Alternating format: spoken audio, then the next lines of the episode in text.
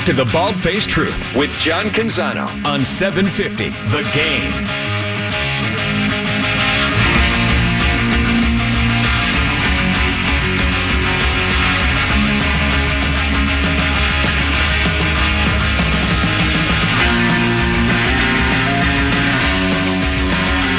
With the seventh pick in the 2022 NBA Draft, the Portland Trailblazers select Shaedon Sharpe from London, Ontario, and the University of Kentucky.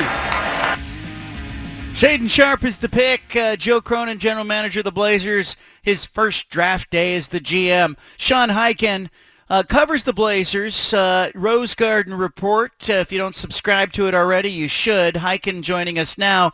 Joe Cronin, uh, what did what'd you make of his first GM appearance on draft day?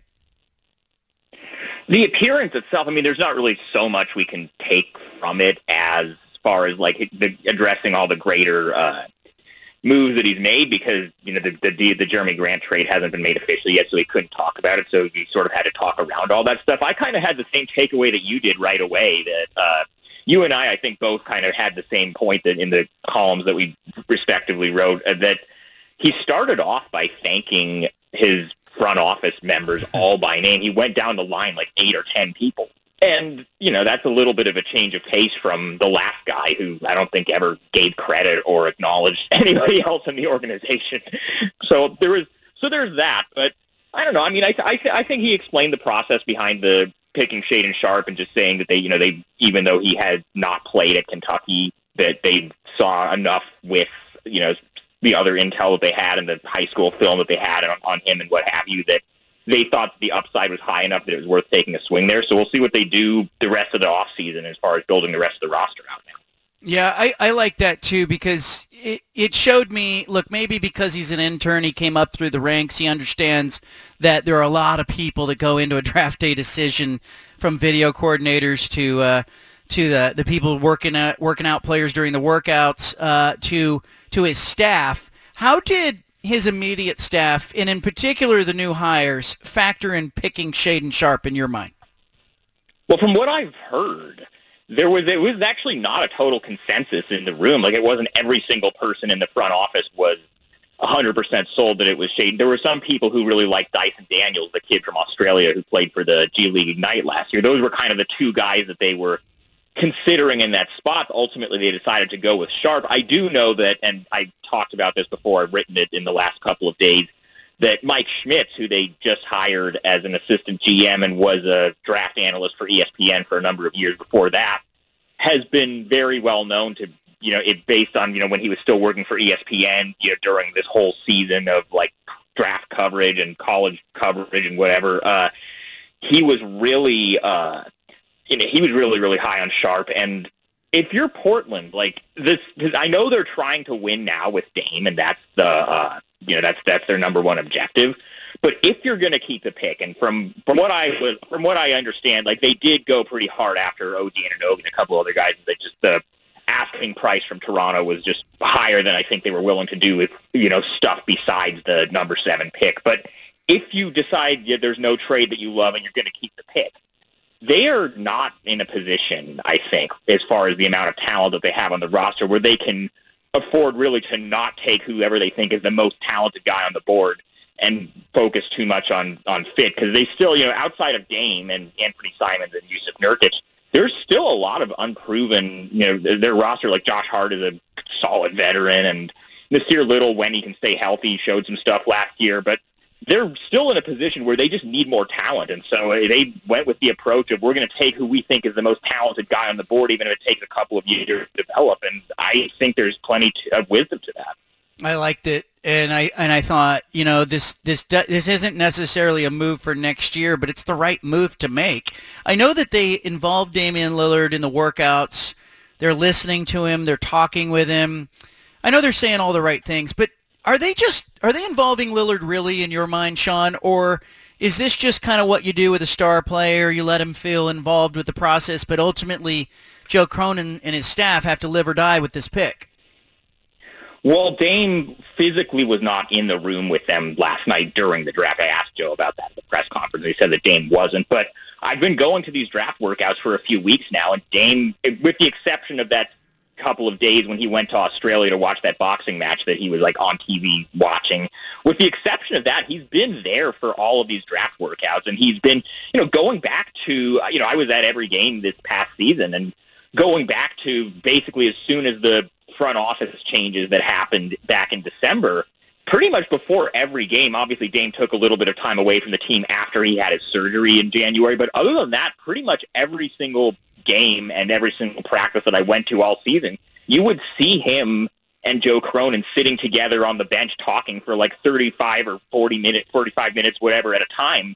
And that's like visibly in front of reporters and in public. Like those guys talk all the time, and those guys are like having in-depth conversations pretty much all the time as far as what's even visible. So I don't doubt that Dame's input was you know, you know, they they asked for his input, and I know, you know, you saw with the other move that they made, Jerami Grant. We know for a fact that's a guy that Dame has a relationship with and played with him on the Olympic team last summer, and a guy that he really wanted them to trade for at the deadline, and then they were able to. So they are consulting with him, but ultimately, you know, you're you're the GM. Your job is to do what's best for the franchise, and which the deals that they had in front of them if they wanted to, you know, I think they felt like whatever Toronto was asking for OG Anunoby was an overpay, and I think that would have probably been Dame's preference to say, you know, let's just go all in and push all the chips in, and maybe if we have to overpay for a veteran, like let's let's do that. But I think they felt like we got at least one quality starter win now guy with Jerami Grant. We didn't really have to give that much up.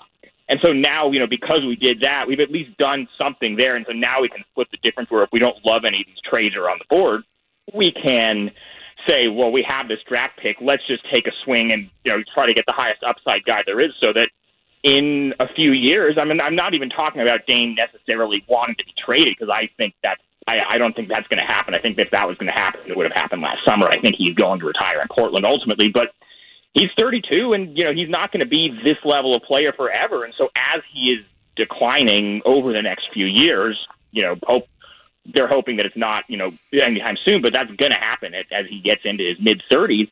Their hope is that now you have this, you know, you have Simons who's still really young, and then you're going to have Shaedon Sharpe, who they're hoping is going to kind of have a similar trajectory and be ready to really step into that role in a few years like Simon has. Sean Highkin with us, Rose Garden Report. It's his new venture. He has launched it. He's reporting on the team on a daily basis. Uh, also with Bleacher Report. Uh, you've covered the league for a long time, Sean. There are, there are a lot of ways to build teams. How is Portland different than other markets when it comes to kind of the strategy of building a winner? Well, there are. I mean, I mean, it's it, it is obviously true. It is Portland is not L.A. or Miami or any of these markets where free agents are going to be lining up to go. When you're, but when, you know, when you're in a small market, you have to be the kind of organization that does things the right way and treats people well and that, you know, you know, if you have a guy like Dame, you have to, you know, treat him well enough to give him enough to make him feel like, hey, I don't want to leave. Like, for example, you know, Oklahoma City is a market that, and I know Durant ultimately ended up leaving, you know, for other reasons, but you know, Oklahoma City is also a city, and you know, it's a, my, in my opinion, a much less desirable city than Portland. But that's a place nobody wants to sign. But you talk to anybody who's ever played there, and all they will ever tell you is how well they were treated and how Sam Presti is honest with you and it's a good organization and they have a good player development staff and all that other stuff is there. That just the disadvantage they have as a city. I think Portland now with this new front office, I think they're trying to build a similar thing where and you you know you see with you know how involved Dame has been now and how involved Chauncey Billups has been and how involved you know a lot of different other people in the organization are now.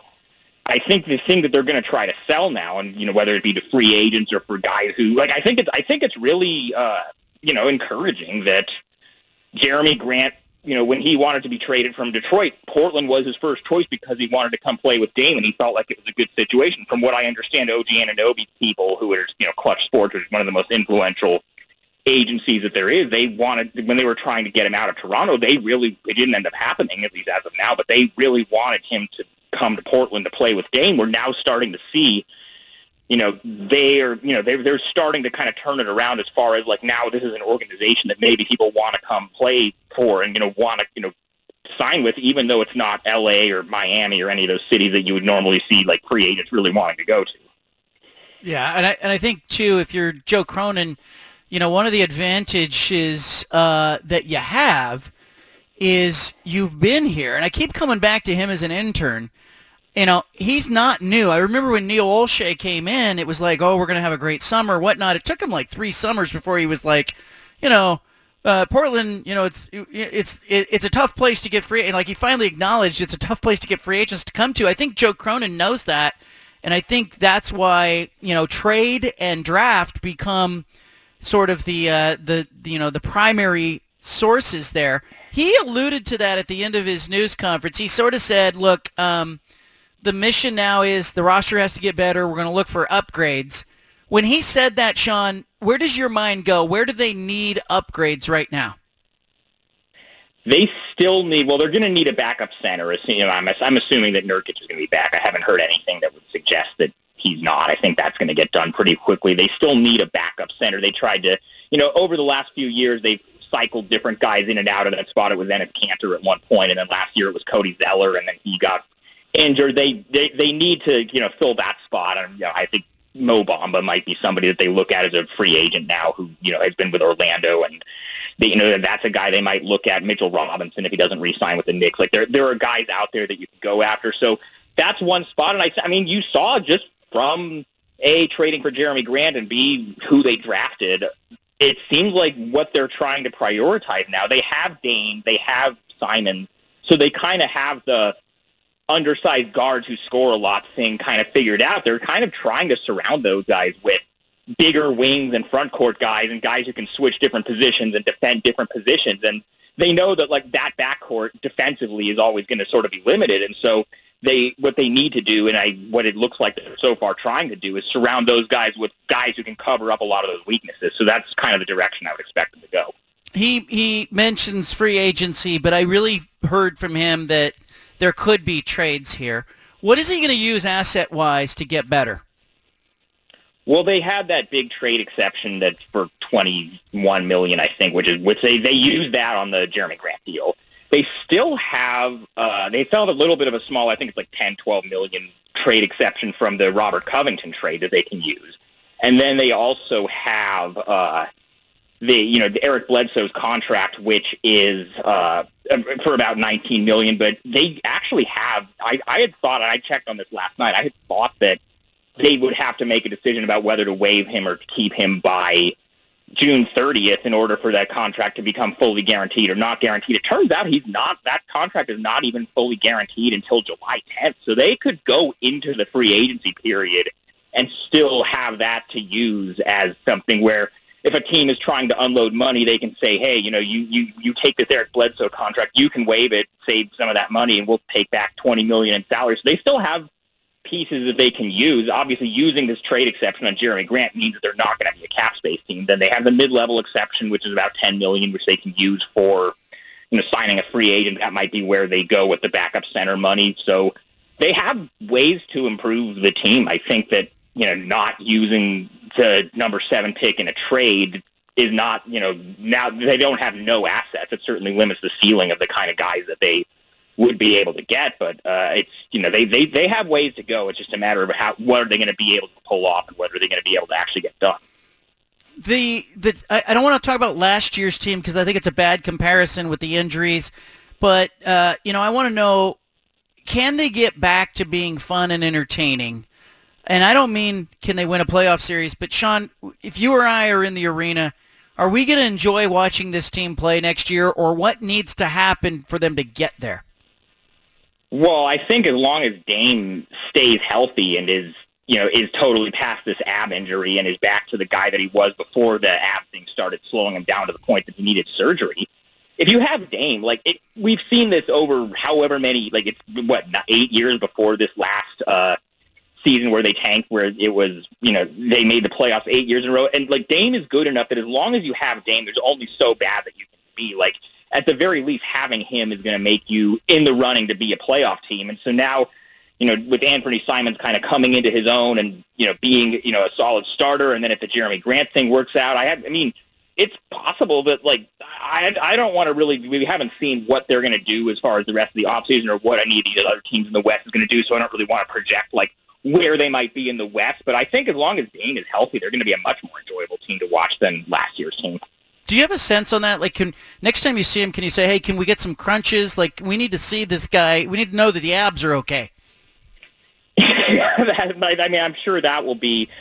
Uh, I mean, Dame has not talked to local media here since like a week after he had his surgery in January. He's done a couple of interviews, you know, one on one. Like he was on Draymond Green's podcast. He was on. He did an interview with Chris Haynes at Yahoo at one point. So he hasn't really done a lot of media since the surgery. So that's definitely on the list to ask him. But I do know that you know when when we did talk to him right after the surgery, he said that uh, somebody who had the same surgery a number of years ago was Jrue Holiday, and he talked about how all throughout the Olympics, uh, when they were playing together on, on Team USA, Jrue kind of saw you know how he was struggling and just kept telling him every day, like, dude, don't just go get the surgery done. You know, even if you have to take a whole year off to do it, you, you know, do it, but you're gonna, you know it's going to be a good thing for you to do it in the long term. And then, you know, Dame, you know, was putting it off and putting it off and putting it off because he didn't want to mess up his season and he had his wedding planned already. So then he finally did it. And he said, the thing that I think if you're a Blazer fan, you should be really excited by is the last,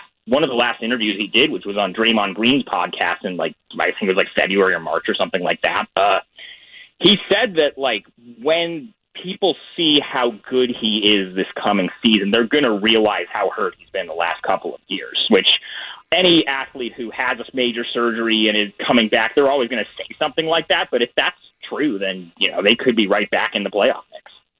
Sean Highkin, Rose Garden Report. Read him there. Follow him on Twitter. Hear him on this show occasionally. Sean, I appreciate your expertise and your time. Uh, look forward to talking to you again. Good to talk to you, John, always. Fantastic stuff from Highkin.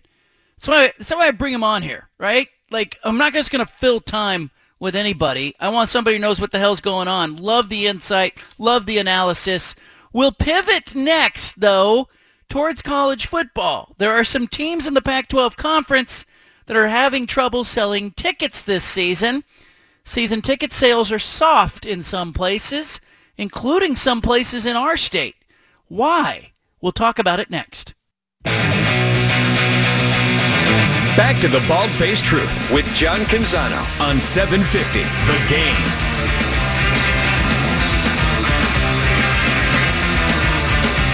I got a question for you. If you're a Duck fan, Beaver fan, you're a Washington fan, Washington State fan, UCLA, USC, whatever team you root for. What's going on with season ticket sales in your household? See, the Beavers are different because the Beavers only have 26,407 seats next season at Reser Stadium because of the construction project going on. So uh, they're impacted. They're having a hard time accommodating students and season ticket holders. Like Oregon State, uh, for the first time in recent memory, they don't have kind of a real push for season ticket packages in football. They'll sell you some season, I mean, some single game tickets University of Oregon uh, season tickets uh, are soft per a source, telling me that they are uh, they're pushing the season ticket sales. Uh, they're still they still have a robust season ticket core base, but it's a little soft, and I'm wondering why. What's your theory on why the season ticket sales at Oregon are soft? 503-417-7575. If you're somebody who had season tickets but doesn't anymore, I want to hear from you. If you're somebody who's considering it but on the fence, I want to hear from you. I want to I want to uh, crowdsource this a little bit. Like only you can answer this question. You are uniquely qualified uh, to tell me why it is you are lukewarm or maybe maybe cold with the idea of buying season tickets to see Oregon football next year. Um, I'm, I'm excited about the program and Dan Lanning's arrival and whatnot, but I understand, like, you know, is it a financial thing? Is it that, you know, you can probably get on StubHub and get tickets to a game you want? Is it that they don't have the annual rivalry game with Oregon State at home this year? It's at Reser Stadium. Is it uh, that you're exhausted a little bit from the turnover from Helfrich to Taggart to Cristobal now to Lanning? Is you know, do you have a little exhaustion there? Is it that the team's not picked to win the Pac-12 this year? So you're going, hey, this is a year I take off do something else. I'm not saying there's a crisis going on with season tickets because there's not. But I noticed that Oregon's pushing it a little bit, and so I started asking people about season ticket sales, and they're saying, yeah, you know, they've got tickets available at Oregon. Uh, and I can remember some other years where there weren't very many tickets available. I want to hear from you. We'll uh, we'll take your phone calls after the break. 503-417-7575. Answer for your household and yourself. Are you somebody who was on the fence and didn't buy the tickets yet? Have you already bought them, but it was a tougher decision than most years? Help me understand what is going on with the fan base. Is it kickoff times? Is it uh, is it just hey you know the, the cost of tickets these days? Is it the gas? I don't know. Talk to me. That's what I'm saying. Talk to me, Goose. 503-417-7575. Your phone call's coming up next.